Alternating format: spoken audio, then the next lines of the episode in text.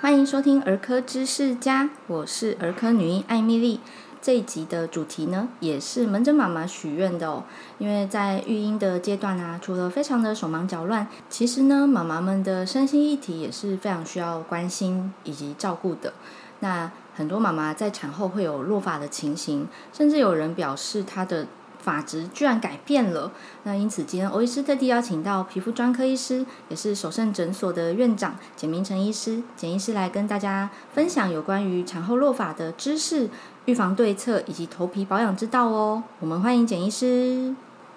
大家好，我是首盛诊所皮肤科简明成医师。那今天呢，希望有机会帮大家解答一些平常孕妇啊、产妇会遇到相关落发的问题。对这个落发，其实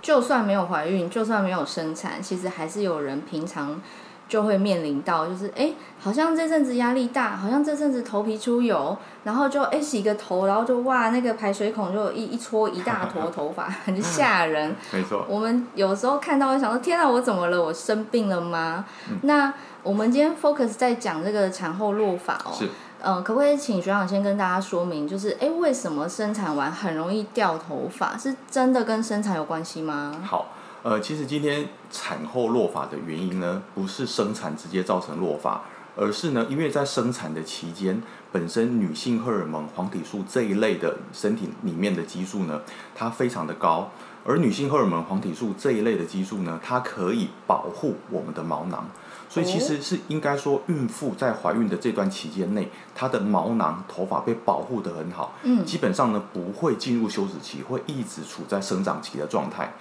结果呢，因为生产完了之后，这一些女性荷尔蒙、女性激素它就会掉下来，嗯就会下跌非常的多。嗯所以同时间呢，就有很多原本被保护好的在生长期的毛囊，结果同时间都进入了休止期。那这时候就会产生大量的掉发。那这些当然生长期的掉发，然后一直进入到下一个周期，有时候会长达六个月到半年到一年的时间。哦所以说，其实很多孕妇呢，她们在生产完之后，大概呃呃六周哦嗯到甚至到八周之后，开始产生一些掉发的现象。嗯，那这样子断断续续，有些人可能会长达一年的时间。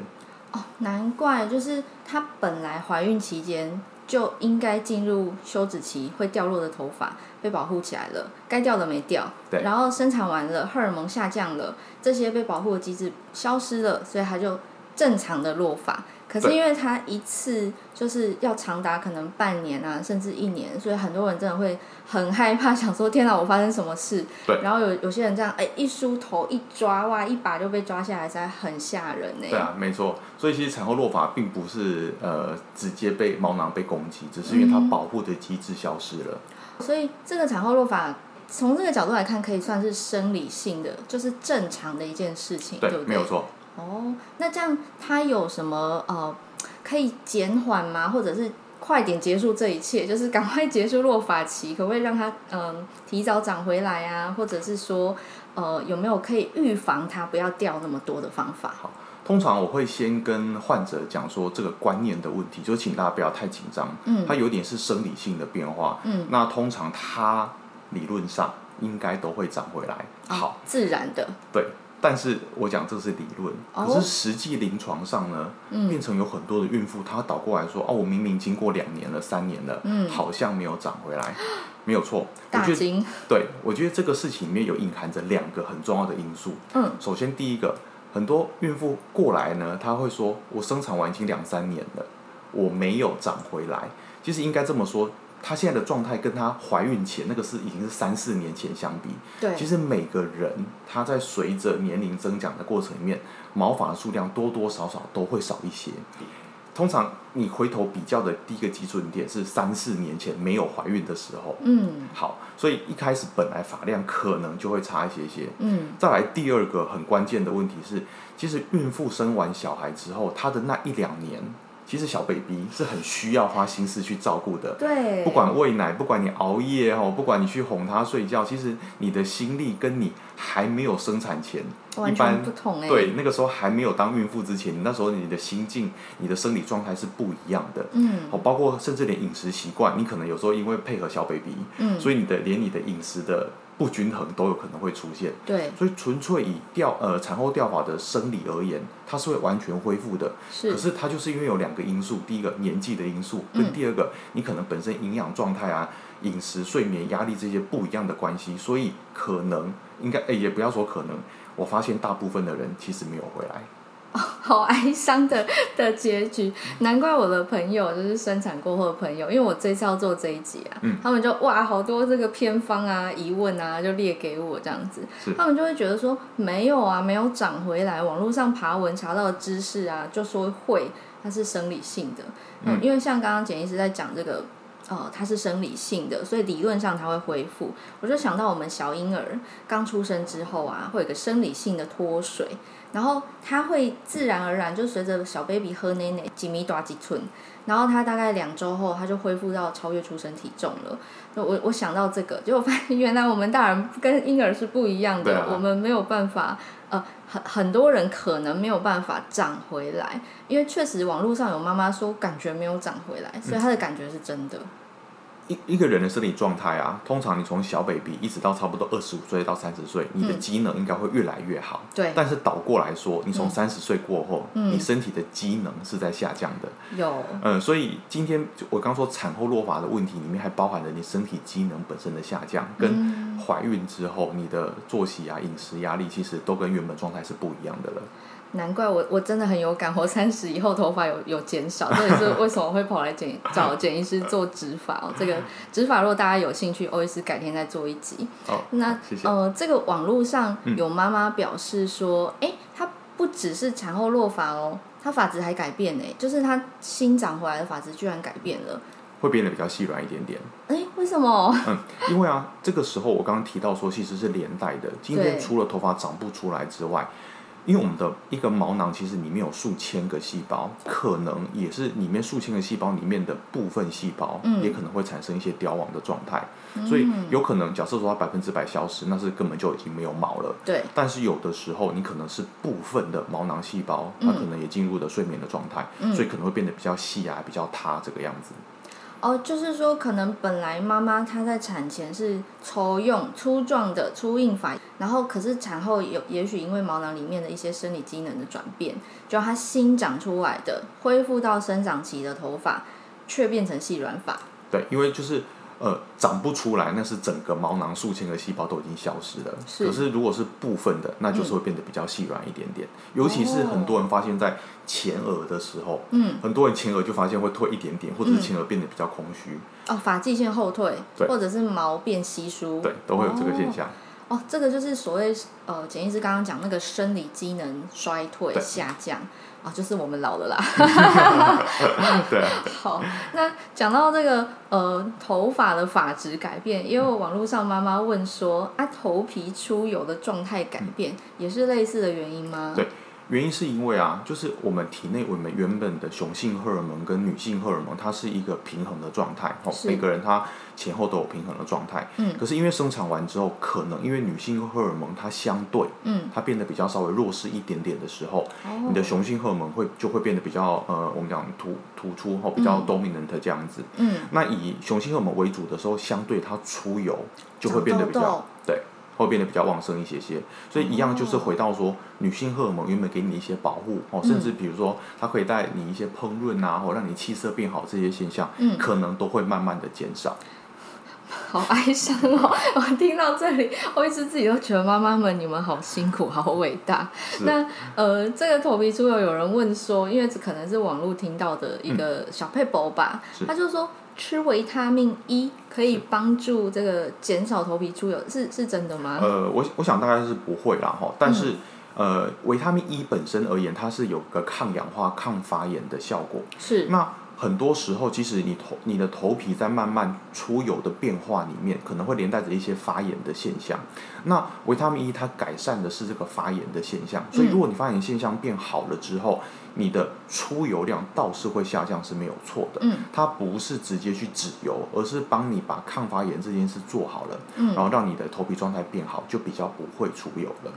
哦，也就是说，如果真的想要改善这个头皮出油啊，然后头皮发炎，产生一系列后续的不舒服，其实就是从饮食当中天然的食物摄取含维他命 E 丰富的食物就可以了。对，因为我们呃，其实食物摄取里面还有很多学问呐、哦，嗯包含像呃锌啊、铁啊，哦，那甚至像维他命 D 也是，哦嗯维他命 D 本身对于皮肤的抗发炎的效果也不错，嗯所以呃是除了维他命 E 之外，其实均衡的饮食，哦，嗯然后以抗氧化的食物为主的时候，其实它都可以改善我们头皮的环境。然哦后这边欧医师顺顺便为教宣导一下， 因为我我除了是儿科医师，我也做减重。我每次对我的这个减肥的个案喂教饮食的时候，有些个案你真的看得出来，他态度就是不要我给，就是他没有那么在意，他就觉得啊，你就让我打针就对了，哎、你就让我怎样怎样瘦下来多少公斤就对了。可是他殊不知。哎，真的减肥成功，最重要是那个后面的维持。我们会定义说，维持只要两年，你没有复胖才是真的瘦下来了，你的大脑才会接受你新的体重 setting。那其实产后很多妈妈也会需要减肥，所以这一段加减听一下，也 就是说我们均衡饮食啊，除了刚刚简医师提到这个维他命 E，还有抗氧化物质、维他命 D 的摄取之外，其实呃很多的不同微量元素，它们之间会彼此协同。就是一起工作，然后一起让身体变健康吼，大大致上的概念是这样。那你身体健康了，呃，如果你有哺乳或者你要耗费体力带孩子，对你都是有正面帮助的。那整个呃肤质的改善是不是也会得到正面的影响？嗯，对。所以呃，其实就是一个整个身体的调试啦，嗯哦像刚刚提到的均衡饮食啊、睡眠啊、压力这些东西的调整，哦，慢嗯慢调整好之后，其实皮肤啊，然后像我们的头发，我们常说是皮肤附属器，对那这些东西它都会一并的改善。哦，那这样很多人会问说，那我想要让，因为很多民众已经知道说，你头发要长得好，你头皮要先顾好是，头皮健康，是不是好像要换洗衣发精？ 有有这种说法吗？好，呃，大部分哦，到我我这边求诊的患者啊，嗯其实都有一定程度的落发，或者是有一嗯定程度的头皮伤害，哦是，他们才会来求诊。嗯，那通常到一定程度的时候，单靠洗发精，我都说不要太依赖洗发精，对，因为哦洗发精其实它本身它的功效啊，它就是一个清洁，然后对跟改善发质，就是已经长出来的那个头发，嗯，但是真正影响到我们。那个毛囊长不长啊？嗯我们头发到底长能长多长？其实是在头皮底下的那个毛囊，它在头皮底下大概零点四公分到零点六公分，嗯而且因为我们头皮有很很厚的角质，有保护力，嗯所以你你靠洗发精、哦嗯，如果你只是单靠洗发精想要改变这些东西，我觉得它的呃功效是几乎是微乎其微的。因为理论上洗发精它停留再怎么久，你再怎么认真搓，你了不起搓五分钟，你你也累了吧？你五分钟的东西要渗透下去，因为很多民众会幻想、想象说那个成分，因为洗脸也是各种功效，什么抗痘之类的，他们都会想象说那个是不是它的有效成分、广告词语写的东西啊，然后就可以好像改变我们的皮肤。其实大家想象的这些东西，那个是药品等级才有办法做到的没事错。甚至有些药品等级的的还要分它的剂型、嗯，停留时间、还有浓度等等等，对不对？对，没错。那这样子是不是可以用生发水？就是可能会有妈妈觉得，哎、我是不是落发了？然后我就用生发水，然后可能药品几 percent 这样子会有效吗？呃，如果以医界而言，哦，医界目前大概唯一啦，它有公认的成分是 minoxidil。那是什么？ minoxidil 就是呃，如果讲商品，呃，落健可以吗？可以，我的节目没关系。对，那米诺地尔哦，就是 minoxidil 这个成分，嗯，那呃，这个是目前不管是 FDA 啊，或者是美国的那个 FDA 这些，他们的唯一认可的产品。就是有效的成分。对，那呃，通常我我也认为这个东西是有效的，但是嗯我、其实不管是我的经验上，或者是网友的经验上，会发现说，单用 minoxidil 它前面的半年一年效果都不错，嗯，它会把很多的毛囊从休止期唤醒。唤醒到下一个生长期。嗯，好，但是我常问，我反过来常问网友或病友说，那为什么毛囊会睡着？哦，就是说今天你用嗯 minoxidil 去把你的休止期的毛囊唤醒，嗯，可是你有想过，那它为什么会停在休止期吗？它应该是本来生理的新陈代谢就是要轮流啊，有些在生长，有些在休眠。那下一趟就换那个生长的去休眠，休眠的出来生长对。那这样子的时候，通常啊，嗯你你就会在一个正常的周期，对不对？大家对平均进入睡眠，然后醒来，进入睡眠，进入醒来。对，可是通常你在我你坐在我面前，患者他一定是秃头了嘛，一对定是掉头发了，是好，表示他一定是掉的比长得多，没错，睡着的比醒过来的多，没错，他才会开始发现发量越来越少，头发越来越细。嗯，所以背后原因是什么？为什么会让你睡着的比醒过来的多？哦，你单纯你只是让他醒过来哦，好、嗯你用 minoxidil 这个药，我、我觉得它是个神药啦。你基对本上你从适应症来看，男性掉发、女性掉发，什么圆秃啊、嗯休止期掉发，好像超 minoxidil 它都有效。对，可是背后的原因是什么？当你没有去了解说是不是因为头皮发炎的关系，是不是因为荷尔蒙的关系，是不是微量元素不足的关系，甚至比如说我们常见甲状腺的问题，嗯哦，有一些原因你不去查，单纯你只是用 minoxidil，哦、嗯，这个产品有前面半年一年你会看到效果，嗯但是你可能毛囊之后又睡着了，对。因为你没有去处理背后的问题。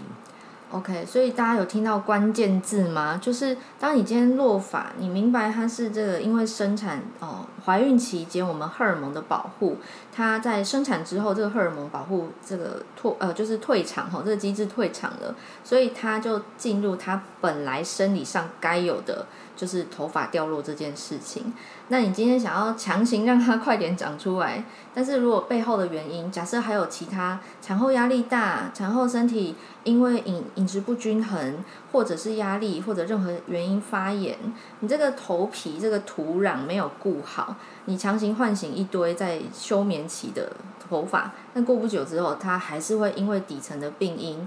再次进入休眠期，又掉落，所以好像没有没有这个治标治不，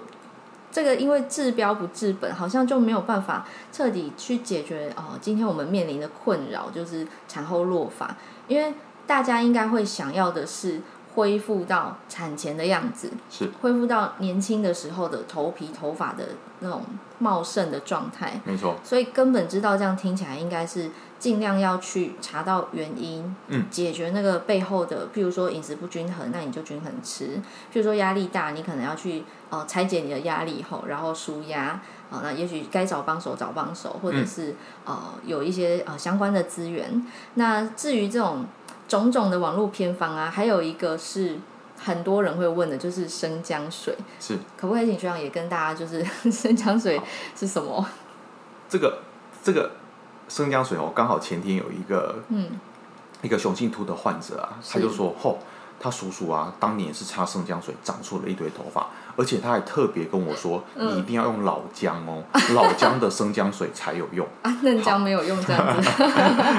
刚好前前天有一个患者这样跟我分享，嗯其实我认为哈、网络上很多的，我不管说偏方或者是分享啊，嗯，我认为它应该都有用是哦，一一或者是说某种程度上对有某些人是有用的。哦。可是我一般我还是推荐患者说，你要走过实证医学，对哦就是以实证医学大部分的人有用的方式嗯来当做主体。嗯那剩下的东西，我觉得你行有余力，你可以当做锦上添花，或者是说再当做更好的嗯治疗，我觉得应该把目标或者是把他的期望值放在这里是比较对的。好，嗯那再回到单纯我们来讲生姜水，其实生姜水它也不外乎就是一种刺激哦对，让我们的局部血液循环变好。哦，然后当血液循环变好了之后，那当然包括你的毛囊的养分啊，吼、那你组织的活性都会提升。嗯只是我要提醒一下，生姜水本身而言，它的刺激度也蛮强的，嗯，所以虽然它可能帮助了你血液循环，但它可能也会造成你头皮另外的刺激性皮肤炎啊，吼或者是其他的问题。所以呃，当然我我觉得一样，就像我刚刚讲，生姜水它是呃可能对部分的人会有一些些效果，嗯我还是会建议啦。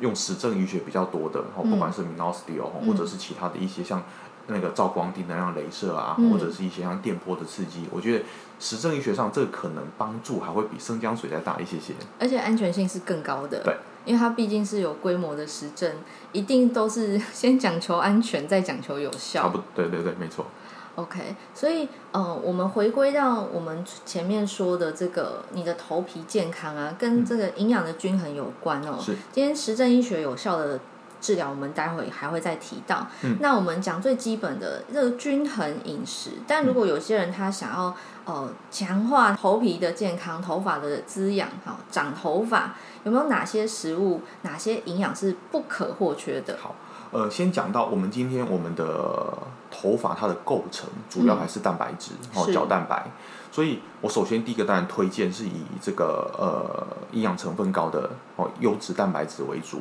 哦。那是不管是像鱼类的啊，哦，或者是说像豆类的、嗯哦，当然我我我就讲就是说以蛋白质为主嗯会是一个首要的选择。好，接下来就是一些其他我们让这个呃蛋白质结构更完整的哦嗯，比如说像硒啊、锌啊、硫啊这些东西。嗯，哦这当然，这些都是一些比较偏向所谓的微微量元素了。对，矿物质。那这些东西就变成呃，当然你可以在某些水果上、哦某些的食物上，嗯可以再去做加强性的补充。嗯，所以整体而言，我觉得呃，均衡饮食是最重要的。那对我们可以去朝蛋白质为主之外，嗯再用一些微量元素的哦，微量元素的方式。那当然补充一些综合维他命也是一个不错的方式。了解，所以呃，就是其实跟我们在做减肥也蛮像的啦。我我在教个案啊、饮食均衡之外啊，有时候会帮他检视他的巨量营养素跟微量营养素的比例跟呃可能缺乏程度。其实我我们做减肥蛮注重蛋白质摄取是，因为蛋白质确实就是我们身体不只是头发，哦我们全身的脏器啊，身体的有一些受损，组织的修补哈，像比如说伤口愈合很难好，我有时候发现老人家就蛋白质吃太少，所以他伤口好得慢，嗯嗯因为嗯，就是营养不良的意思。所以头发要长得好，头皮要健康哦。简医师提醒大家，这个营养均衡的最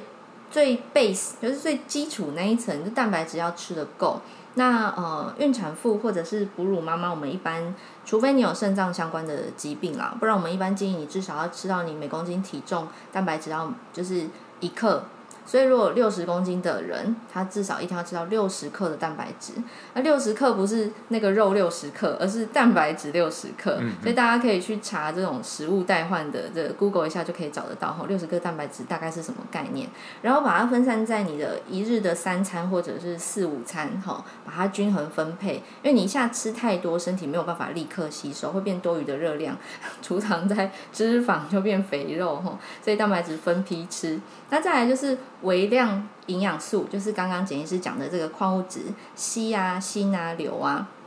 还有我们刚刚讲抗氧化，不是有讲到维他命 D 跟维他命 E 吗？这些透过蔬菜水果来摄取，那有一部分是动物性的食物哈，例如说海鲜类的会比较含量丰富。那呃，这个大家如果有兴趣，就上网 Google 一下，因为我在这边讲讲完，大家就睡着了。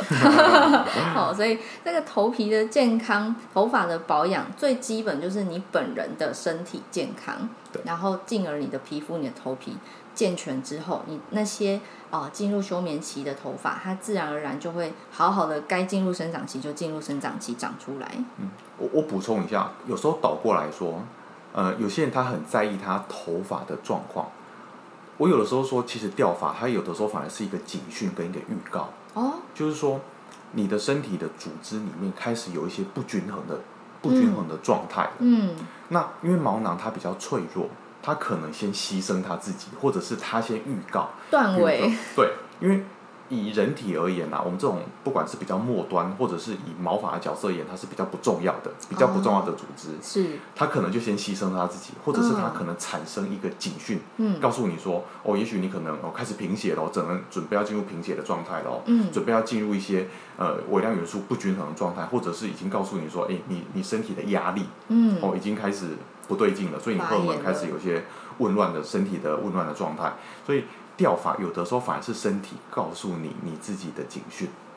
哦，所以也是提醒各位妈妈们，就是产后不要顾着忙婴儿， 有时候要把关注，我我觉得啦，至少你要有一半的心力放在照顾自己。大家不是都会说 Happy Mother, Happy Family 或者是 Happy Baby 之类的，嗯嗯但是很多呃，我自己在儿科诊间观察到啊很多妈妈是呃，她非常用心、非常宝贝、很认真在照顾那个孩子，可是从她的呃呃气色，我可以观察到说她好像疏忽了对自己的照嗯顾。嗯哦，就是呃，可能“黄脸婆”这个词好像有点负面，但是我我是想要透过这个词来提醒大家，你可能要看看镜子，看看自己，你有没有好好照顾自己呢？哦，这个头皮的健康、头发的掉落，其实就像简医师提醒大家的，它是一个讯号，告诉我们呃，其实要好好的。检视一下，啊，会不会是贫血了？会不会是营养不均衡了？还是压力太大了、哦？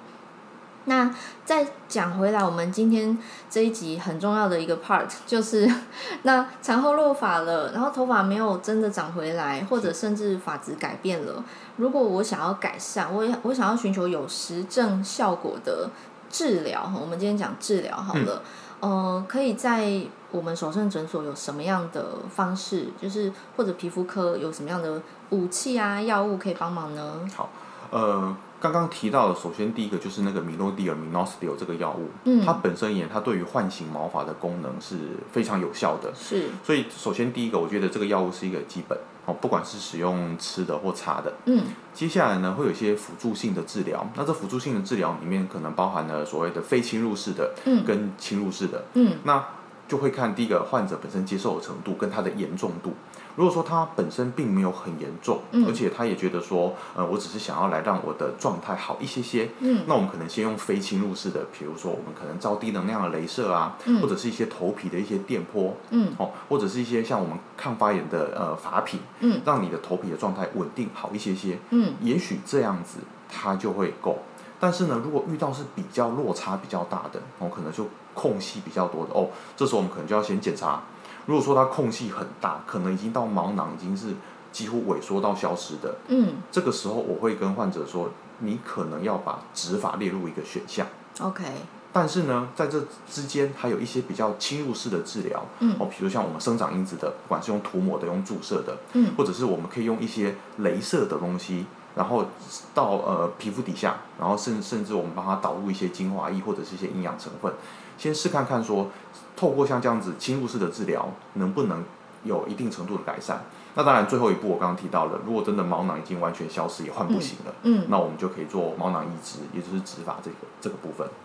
哦，所以就是根据患者他本身身体的概况，嗯呃，也许他的年龄啊、他的营养状态，还有他的健康程度，以及他自己的目标，有对不同阶段的选项。好，最初阶刚刚简是有提到这个 minoxidil，就是药品的使用，嗯口服或外用用擦的。那另外有一些镭射的选项，嗯非侵入性的治疗。那如果真的是比较严重等级，那甚至是前面这一些治疗是成效没有那么好的，嗯可能就要考虑比较后面进阶一点吼，有一点侵入性。那这个所谓侵入性是多侵入啊？它会流血吗？它会痛吗？那它需要麻醉吗？ OK，好，呃，像我们这边大概有，比如说像一些镭射类的治疗、哦嗯，那那个我们就用表皮的麻涂个麻膏或水性的那个麻醉药，嗯它就可以减缓疼痛非常多。嗯那另外有像打针的打生长因子头皮针这一类的东西，那嗯这个时候我们可能就要先做一些些局部的局部麻醉，就像看牙齿一样，哦我们先做局部麻醉之后，嗯我们再大量的哦比较多点式的注射。可是后续这种多点式的注射，其实患者因为整个头皮都麻掉了，对所以他就不会有感觉了。哦，这个这个部分呢、啊，可以稍微其实可能可以唤醒欧医师的那个过对程，因为就是我们像我们植发，我们有时候植个三千跟五千个，那表示嗯你头上就是三千个洞。对那三千下这件事情，可是其实你你麻药打得好，我不管我戳你个一千下、三千下、五千下，你没是有没感有感觉觉的。对，我做植发的时候，只有打麻药，那个时候打麻药时候真的蛮痛的，但是打完之后整个头皮麻掉，就是真正的物理上、生理上的头皮麻掉，完全没有感觉。就是简医师在取法跟植发过程中，我是没有感觉，然后我就睡着了。对，这个如果大家听众朋友对植发这个议题有兴趣的话，改天呢，欧医师再邀请简医师来我们节目当中跟大家做介绍、哦。谢谢那呃，今天非常开心跟大家分享到，就是哎，诶产后落发它的成因是什么，然后它有没有什么好呃好的治疗方式哈，以及各式各样这个保养啊、呃发品啊，还有这个饮食的一些偏方哦，跟大家解惑。那希望这一集的内容对产后落发的困扰的妈妈们呢，能够有帮助。那如果你还有其他的问题啊，欢迎留言来问我们，或者你想要点播呃其他跟皮肤相关、跟产后的皮表相关的问题，想要问简医师的，都可以留言。那我会把欧医师今天会把这个我们首胜诊所的粉砖，还有欧医师的 IG 放在节目说明栏里头。如果你想要提问，你想要点播，甚至你想要分享你的心情故事，都欢迎私讯我们哦。那我们今天非常谢谢简医师来到节目当中，谢谢谢谢大家，拜拜，嗯拜拜。